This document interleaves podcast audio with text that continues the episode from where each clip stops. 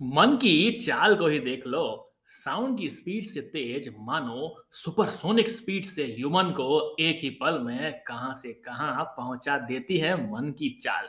लगता है अगले 20-25 वर्षों में ह्यूमन भी इसी स्पीड से उड़ने लगेगा। क्या इसी को टेलीपोर्टेशन कहते हैं? हाँ आप सही समझ गए हैं कि आज बात होने वाली है फ्यूचर मोड्स ऑफ़ ट्रांसपोर्टेशन की। मतलब कि ह्यूमन किस मोड ऑफ़ ट्रांसपोर्टेशन से इधर उधर ट्रेवल करने वाला है? हेलो दोस्तों, मैं आ गया हूँ आपका deep storyteller Amit tech stories के नए एपिसोड में। ताज़ा ताज़ा इलेक्ट्रिकल व्हीकल्स वाला एपिसोड हुआ है। चलिए, आज समझ ही गए हैं और पहले भी समझ गए थे कि फ्यूचर ट्रांसपोर्टेशन में सबसे ज़्यादा मुख्य भूमिका निभाने वाला है रिन्यूएबल एनर्जी का सोर्स। तो पहली बात, समझ लेते हैं कि डिफरेंस क्या है ट्रांसपोर्टेशन में और टेलीपोर्टेशन में।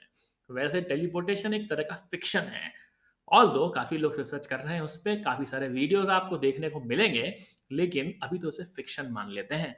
और ट्रांसपोर्टेशन तो एक्चुअली एग्जिस्ट करता है, क्योंकि वो एक तरह से किसी जगह से आपको दूसरी जगह तक लेकर जाएगा।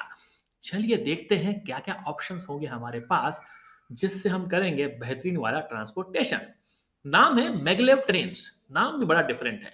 हाई स्पीड ट्रेन होंगी, जिसमें मैग्नेटिक लेविटेशन होगा पावरफुल इलेक्ट्रोमैग्नेट होंगे, जो हाई स्पीड जनरेट करेंगे। लेस नॉइज़ रखेंगे, कम वाइब्रेशंस में बढ़िया वाला आपको ट्रेवल करा के एक्सपीरियंस देंगे। इस तरह की ट्रेन में इंजन का काम एक्चुअली मैग्नेटिक फ़ील्ड ही करती है, जो जनरेट होती है इलेक्ट्रोफाइड कॉइल्स की तरह मदद से। इलेक्ट्रोफाइड इलेक्ट्रीफाइड कॉइल्स की मदद से। वैसे ही बात होती है फ्लाइंग टैक्सी की। काफ़ी पुराना नाम है, लेकिन नाम पुराना है, काम नया है, ये एक तरह का मोड ऑफ़ ट्रांसपोर्ट होगा, जिसमें इंटरसिटी में पैसेंजर्स को यहाँ से वहाँ लेकर जाएगा जाया जाएगा। फिर बात करते हैं गूगल की ड्राइवरलेस कार की तरह कुछ और ड्राइवरलेस कार्स के लिए। अभी तो टेस्टिंग फ़ेज़ में है। इसके बारे में सोचते ही मन अचंभित ज़रूर हो जाता है, क्योंकि यहाँ ड्राइवर नहीं बोले बोले तो खुद कार ही ड्राइव करती है। फिर बात करते हैं डिलीवरी ड्रोन्स की। इसके बारे में सबसे ज़्यादा बात की जाती है आजकल, क्योंकि ई कॉमर्स की दुनिया है, सब जगह पे कुछ ना कुछ सामान डिलीवर कर रहे हो फ़ूड डिलीवरी हो रही है, सब लोग चाह रहे हैं इनोवेशन करना। तो अब ड्रोन्स भी करवाएँगे इंटरेस्टेड दिख रहे हैं हम लोग, क्योंकि ड्रोन्स ही करने वाले हैं सारी डिलीवरी बात होती अंडरग्राउंड रोड्स की, नाम कितना शानदार है। अरे अमित, ये तो होता ही है। नहीं भाई इलन मस्क की सोच है कि थ्री डी रोड्स होना चाहिए। ऐसा मॉडल बनाए कि कार्स को कार्स को अंडरग्राउंड चलाया जाए, ना कि हवा में उड़ाया जाए। ये भी अजब बात है ना। क्या सोचता है बंदा कि बाहर रखेंगे, हवा में तो वेदर का इफ़ेक्ट रहेगा। नीचे रखेंगे तो हो सकता है वेदर प्रूफ भी हो जाए। और एयर कंजेक्शन भी कम होगा मतलब एयर ट्रैफ़िक भी कम हो जाएगा। फिर बात आती है हाइपर लूप की। इलन मस्क यहाँ कहाँ रुकने वाले हैं? उनके दिमाग में तो लोगों को ट्रांसपोर्टेशन करने के नए तरीके चल ही रहे हैं। उनके दिमाग में चल गया ट्रांसपोर्टेशन ट्यूब का फंडा। इसके माध्यम से हम प्रेशराइज ट्रैक में हाई स्पीड से ट्रेवल कराएँगे, बढ़िया वाला हाइपर लूप कहलाएँगे। फ्यूचर ट्रांसपोर्टेशन हमें काफ़ी सारी उम्मीदें दे रहा है, क्योंकि हमारे पास में लेस गैस इमिटेशन होगा। सिक्योरिटी भी कंसर्न होगी ट्रैफ़िक कंजेशन से बचा जाएगा और तेज गति से बढ़िया वाली स्पीड में सही समय पर पहुँच पाएँगे हम हमारी डेस्टिनेशन पे। वैसे तो मोटे तौर पर देखा जाए तो हमारे पास जो विकल्प है ना, उनके प्रॉस भी हैं और कॉन्स भी हैं। पहले बात कर लेते हैं, डॉकलेस व्हीकल जो कि आपने देखा होगा, रोड पे कुछ स्कूटर नुमा लोग चलाते हैं, वो फॉजिल फ्यूल का इमिटेशन को लिमिट कर पाएँगे। पर कॉन्स है कि भैया मेंटेनेंस, हो सकता है कि ये क्वेश्चन मार्क होगा। फ़ायदे तो हैं कि थोड़ा सा इमिटेशन को रोक लेंगे। अब बात करते हैं फ्लाइंग टैक्सी की। रोड कंजेशन तो कम करेगी।